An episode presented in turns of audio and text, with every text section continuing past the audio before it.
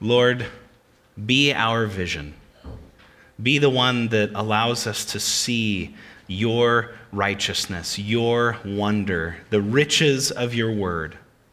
God, let us not heed man's empty praise, but instead seek to please you, our God and King, forever and ever. In Jesus' name I pray. Amen. Well, today is a fun sermon title. I don't know if you can read it, but it's called How Not to Destroy a Church. Um, I really wrestled with how to title this one. Uh, as I uh, normally I just try and pick words from the text. Uh, so like you'll see words like sinner and repent. And no, I'm just kidding. But but uh, but um, today we're going to be looking uh, looking at Galatians. Um, but I want to I want to point out that it, it's rare that a church is destroyed from the outside. It's very rare that a church is going to encounter opposition from the outside that closes its doors. Um, sometimes you find churches that are persecuted, but what you find most often is that churches that are persecuted scatter and regroup somewhere else, and then the gospel, by, by, by the wonder of the gospel, it grows in the midst of the persecution. Outside persecution grows the church. So uh, it, was, it was Tertullian, a, a, a, an ancient church father, who once said, it's, it, uh, By the blood of the martyr, the church grows. Because that's what happened. As, as Christians were being persecuted and killed, the Romans, uh, well, we can say the Romans, just in general, people saw these Christians being persecuted and they were like, why? Why are they so devoted to this Jesus? And then they would go seek out other Christians and they would hear the gospel. It was a witness. And that's what martyr actually means is witness. So it's rare that a church is destroyed from the outside. Um, and when I say a church, what I mean by that is a body of believers, okay? The, the, the church is the people, not the steeple, okay? the building is not the church. I, when, I, my kids go crazy about how often I say this, but I say, I'm going to the church building. And sometimes they'll correct me and say, You mean the church? And I'll say, No, there's no one else there. It's the church building because the church is the people, not the steeple. So when I say the church, uh, I, I want you to, in your mind, know that I'm talking about a gathered body of believers uh, that exists to glorify God and spread the gospel. Okay, that's that's my quick definition. So, uh, so a church is rarely destroyed from the outside, but most often you see a church destroyed from the inside out. You see cancers grow and, uh, and begin to destroy what God has built. You see things like rebellion against leadership, or gossip, or divisive individuals that invade and start taking control. You see unbiblical teachings. You see people with a lack of grace for one another. You see a lack of church discipline. Things like that. That's what destroys a church. And usually, all these things lead to a slow and painful destruction of a church. If you guys are podcasters, uh, I, I, I, recommend listening to The Rise and Fall of Mars Hill. It's a podcast that came out uh, about a year and a half ago now, but it talks about how Mars Hill Church in Seattle grew to massive prominence, but it had a cancer and that cancer began to infect and destroy the church. And it, it was so bad that at one point they had 27 sites, and the next morning there was no more Mars Hill. So you had 27 congregations that show up to church. Their pastors don't know what to do, their elders have no idea what's happening, and the congregation was just lost. So, Churches suffer uh, from slow and painful destruction of those things and more, right? But the reality is that churches, uh, more than any other human institution, and I say that just kind of saying it a little tongue in cheek, the church is not a human institution, but it looks like a human institution. But more than any institution on earth, churches are actually more prone to inject themselves with snake venom more prone to amputate their limbs by gnawing on them with their mouths than anything else. See, churches that suffer from destruction have a tendency to have devoured themselves from within. And this is nothing new. Actually, if you pick up your New Testament and you read basically every single letter to every single church, you find these dysfunctional churches that have some disease infecting them. And, and Paul or Peter or John needs to write to them to say, hey, guys, stop it. Let me remind you what the gospel is. Let me remind you of what it is to be a community driven by the gospel. Let me remind you the effect that the gospel is supposed to have on your lives. Like the Corinthians, stop getting drunk, let the poor have communion. That's actually 1 Corinthians. so, um, but, but, um, you know, uh, uh, churches are supposed to be an outpost of true worship. As communities knit together by the gospel, and they should be the most loving places on earth. But go talk to any person scorned by a destructive church. Is that what they feel about the church? Do they say it was the most loving place? No.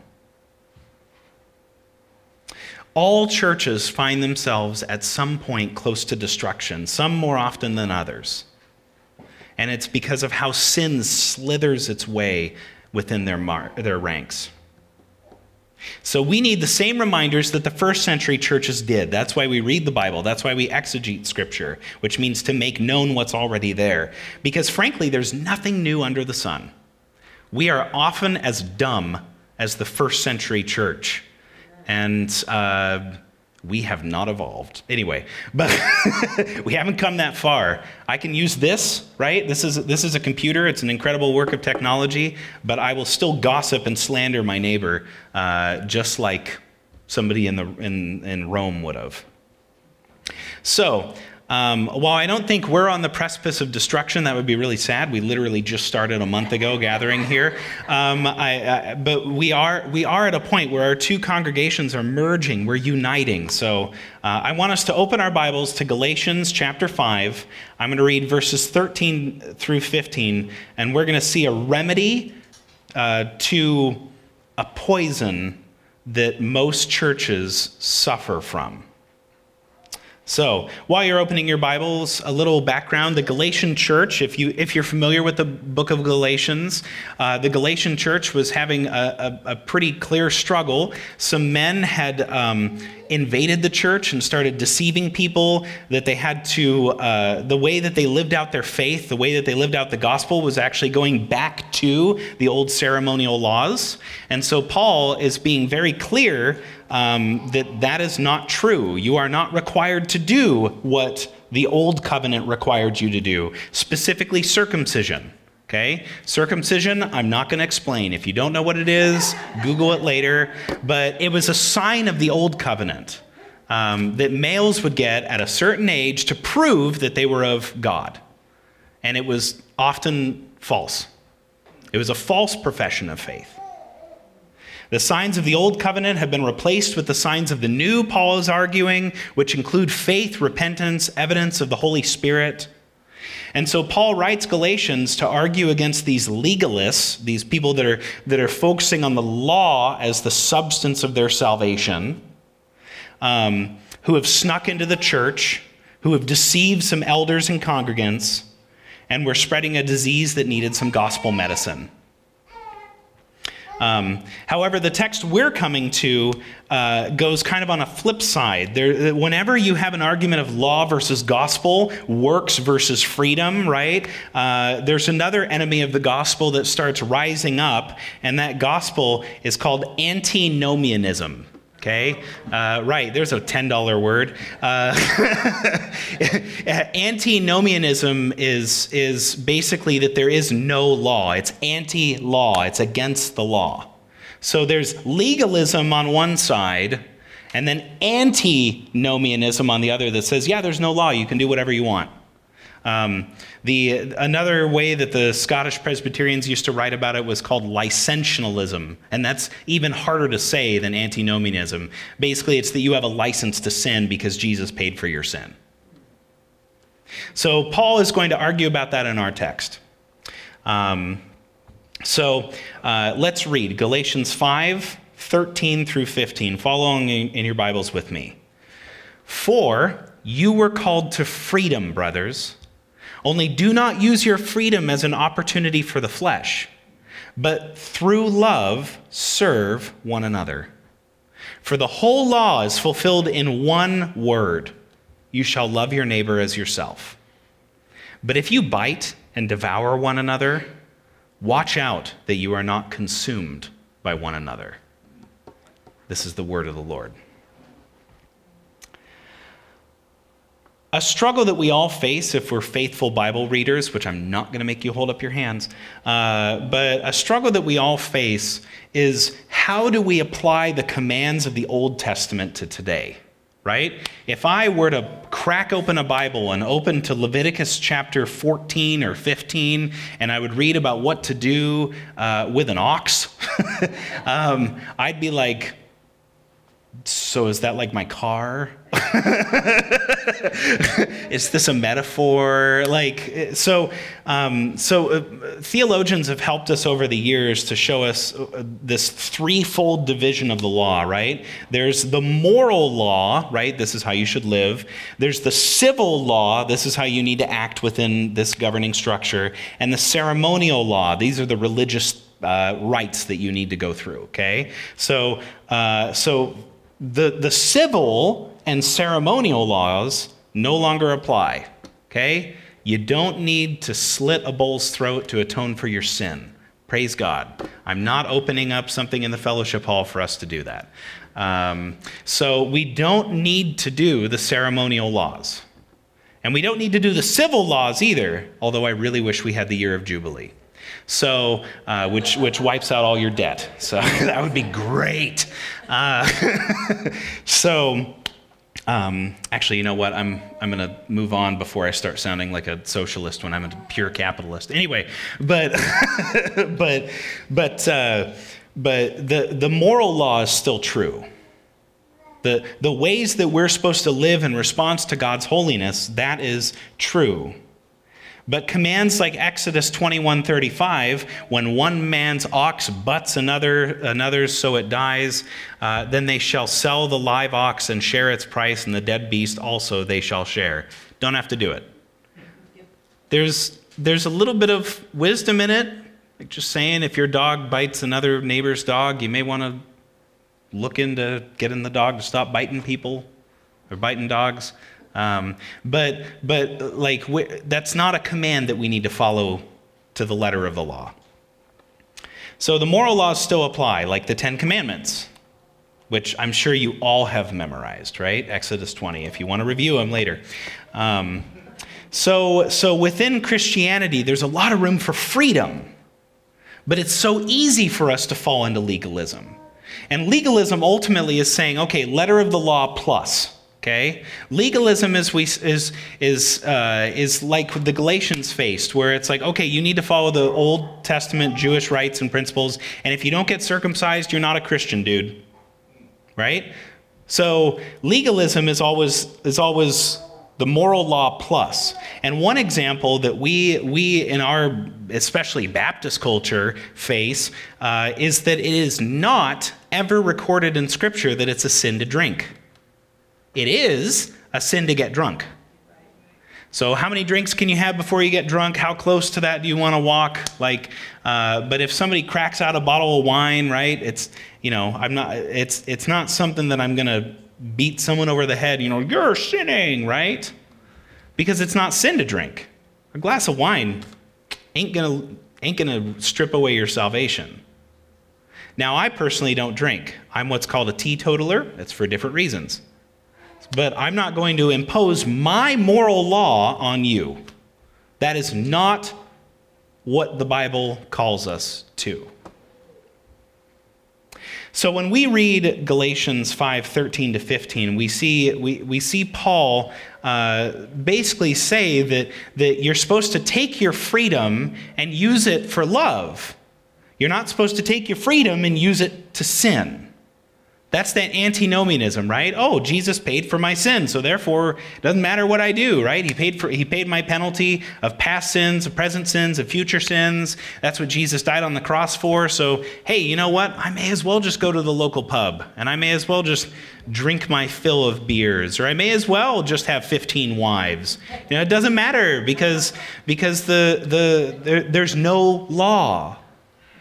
But Paul's saying, don't use your freedom for sin. Um, so, what does Paul mean by flesh here ultimately? Uh, one, commentator summed it up really good for me. Flesh refers to fallen human nature, the center of human pride and self willing, right? That will that you have for yourself. Flesh is the arena of indulgence and self assertion, the locale in which the ultimate sin reveals itself to be the false assumption of receiving life not as the gift of the Creator, but procuring it by one's own power, of living from oneself rather than from God. That was a lot. Thank you, biblical commentators. In short, the flesh here is talking about living for you, not for God. Pretending that life, your life is your own, not Christ's that he bought and paid for with his own sacrificial death. So we have freedom in Christ. We're not required to follow the old civil and ceremonial laws. Then what are we free for, right? What are we supposed to be doing? So Paul says, do not use your freedom as an opportunity for the flesh, right? In other words, you may be free to drink alcohol, but if you start being tempted to get drunk, uh, start drinking the whole bottle, right? You should probably dump the bottle out and throw it in the garbage. You need to battle the temptation.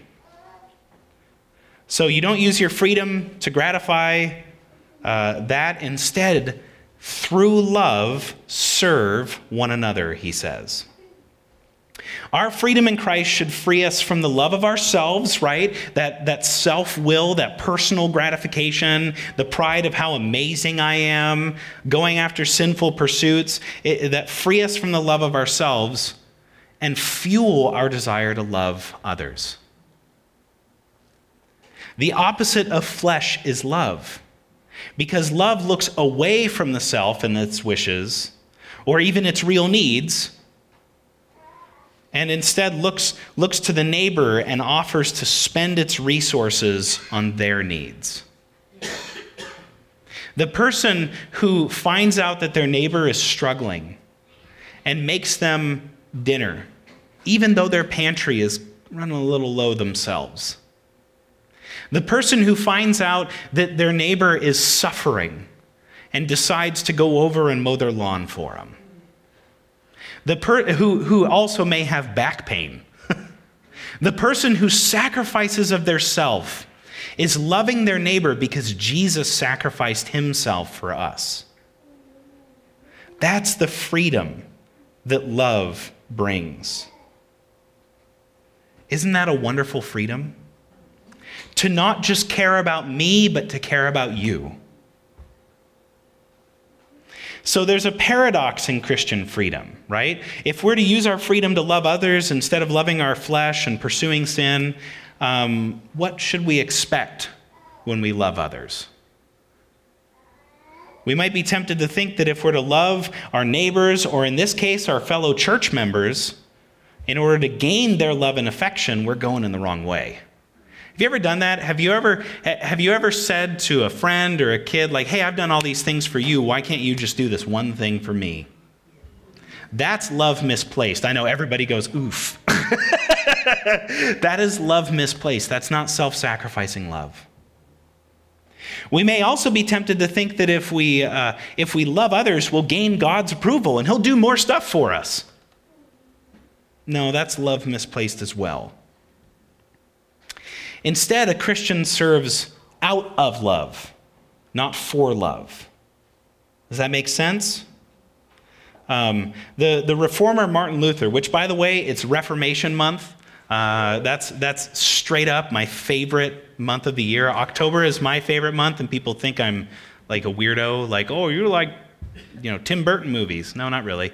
Uh, no, I, I, love it because it's Reformation Month. October 31st, man, Martin Luther pounding those 95 theses on the Wittenberg Castle door. And I love it. I love it. Which, by the way, he didn't do that. He actually gave it to the custodian, and the custodian like taped it. Anyway, so all those pictures of the, the German monk with the hammer, they're historically inaccurate, but we'll just we'll just pretend that it's hammer time, okay?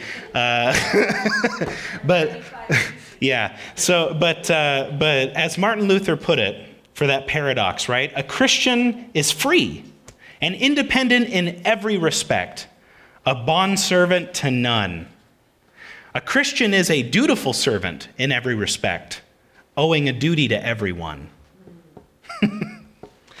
That's what a Christian does.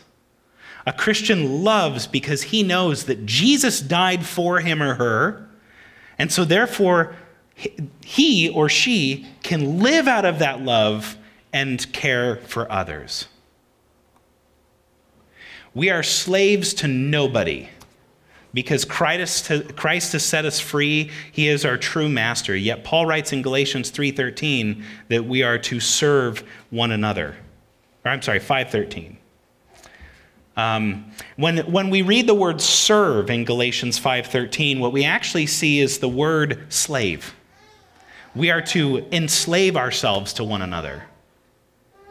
That's how you don't destroy a church you pledge yourself to the service of those around you instead of the service instead of pledging everyone else to the service of you. Why do we do this? Well, as Paul put it, we fulfill the whole moral law, the whole law, right? By loving our neighbors as ourselves. Ain't nobody more neighborly than the church. You may not live near each other, but fr- you may not even be sitting near each other. But frankly, to love and serve one another is to glorify God who, who loved you and served himself up for you.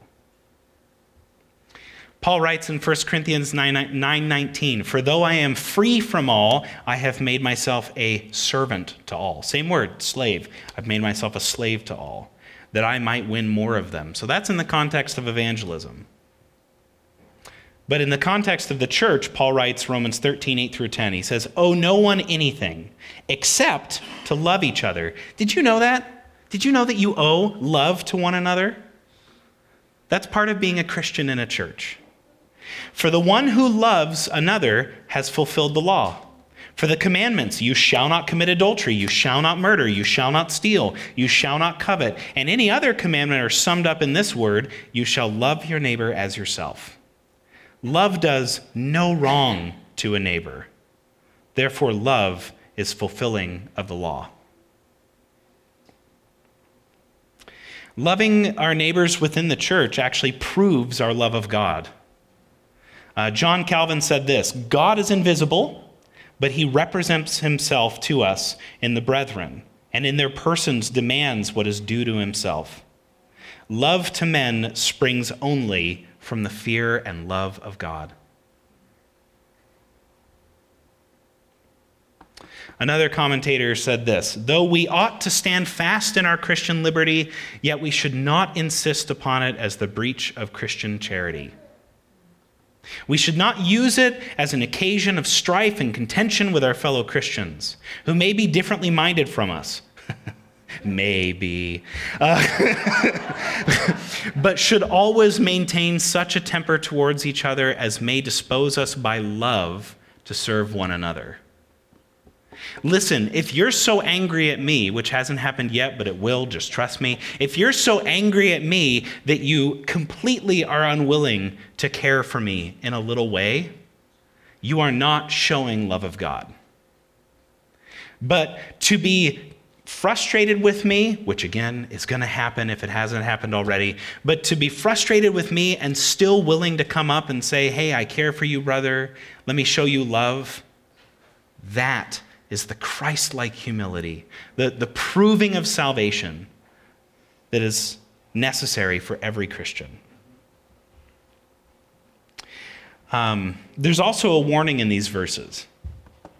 that we should really pay very close attention to. And I think that it's a word play that Paul uses that should really capture our attention and make us go, ooh. It's the reality of what happens when wars begin within the ranks of church folk. Look at verse 15 again in your Bibles, if you got them open. And I want you to think about these words, listen to them. But, contrasting, right? As uh, in opposition to when you love each other, but if you bite and devour one another, watch out that you are not consumed by one another. Let that sink in. If you are devouring others, you too are going to be devoured by others. The words that Paul uses in the Greek are actually often used to describe wild animals. When bite and devour are not very, you know, um, formal words, they're animalistic, they're wild, they're awful. When we begin forgetting the grace that God has shown to us, and complaining about others for whom Christ died, we start acting like wild animals, don't we? We bite, we devour one another. And ultimately, we're devouring ourselves. We're devouring, we are becoming the cancer that destroys churches. It's important to remember right now that sheep do bite, they do injure each other. It's not just wolves who have teeth, sheep also have hooves. I have never been kicked by a sheep, nor would I like to be kicked by a sheep. I don't want to walk up to something that I revere as fluffy and soft and get nailed by it. Therefore, remember that when we slander others in the church, we might be actually showing the true thorny condition of our own hearts more than we are pointing out the faults of others. On the other hand, divisive people do cause harm. There are divisive people who invade the church. That's why Galatians was written. So uh, we, we've all experienced this. Perhaps we've been part of it and we need to repent. But we, there, there's that biting and devouring. And I want you to think about those times that there have been strife within your own church, uh, within another community of faith, with even like a workplace where there's been strife, and ain't nobody free from the suffering. Paul describes what it looks like to be led by the flesh, to be, uh, um, to be somebody that's not saved. Just a few verses later, Galatians 18, or 5, 18, 8, oh, I can't talk. 5, 18 through 21. But if you are led by the Spirit, you're not under the law. Now the works of the flesh are evident sexual immorality, impurity, sensuality, idolatry, sorcery, enmity, strife, jealousy, fits of anger, rivalries, dissensions, divisions, envy, drunkenness, orgies, and things like these that's quite a gamut of things, Paul. Thank you. Uh, I warn you, as I warned you before, that those who do such things will not inherit the kingdom of God.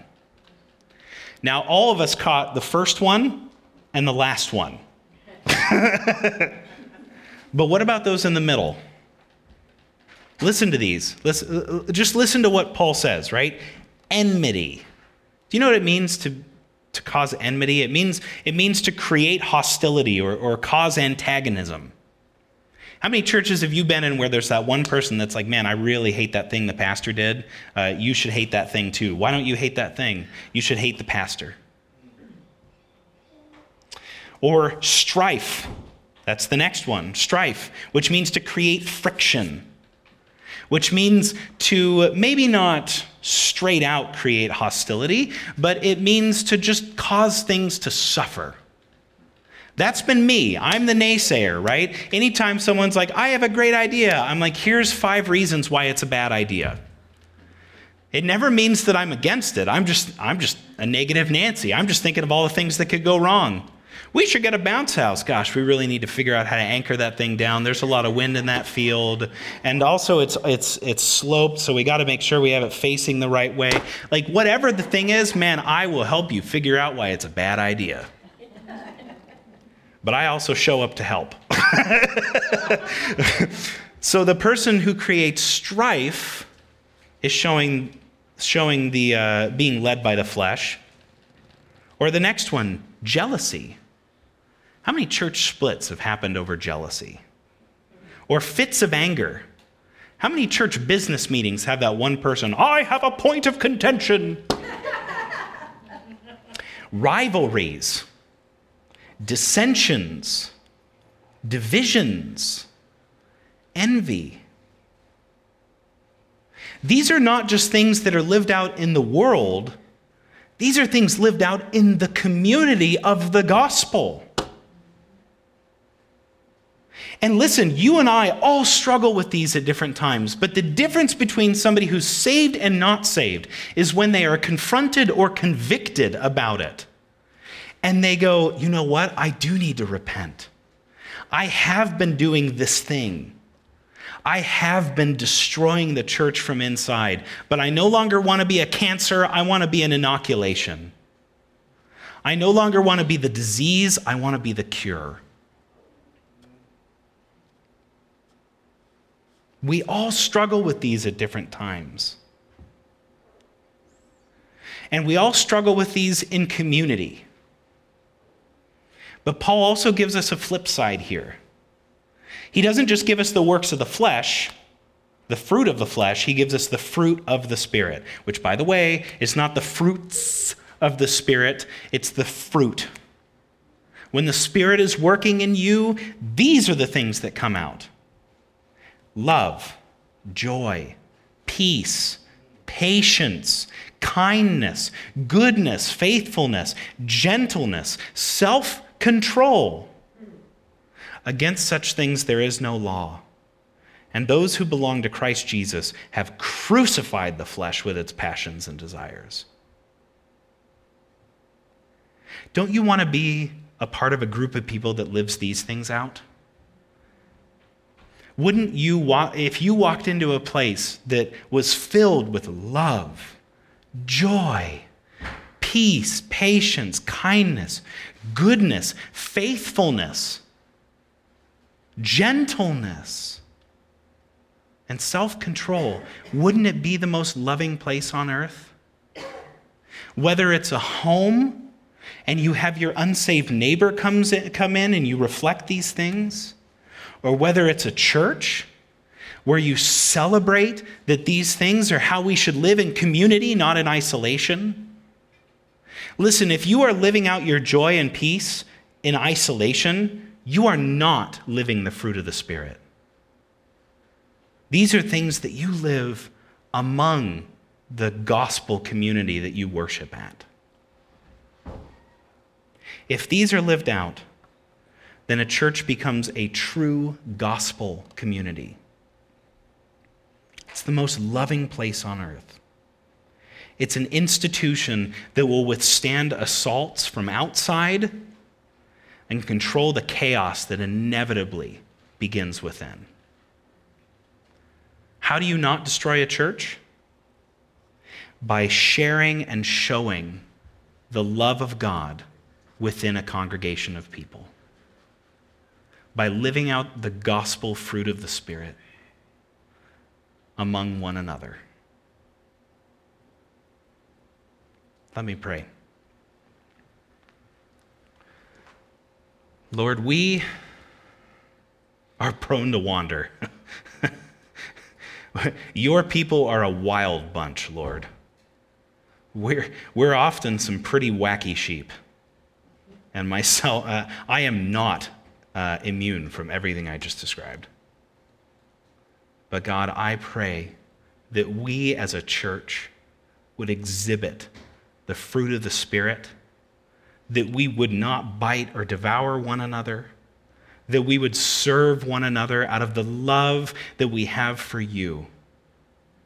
Because, God, that love never ends. But our care and compassion for one another fade, they wane. We get on each other's nerves. Lord, please strengthen us in these acts. In Jesus' name, amen.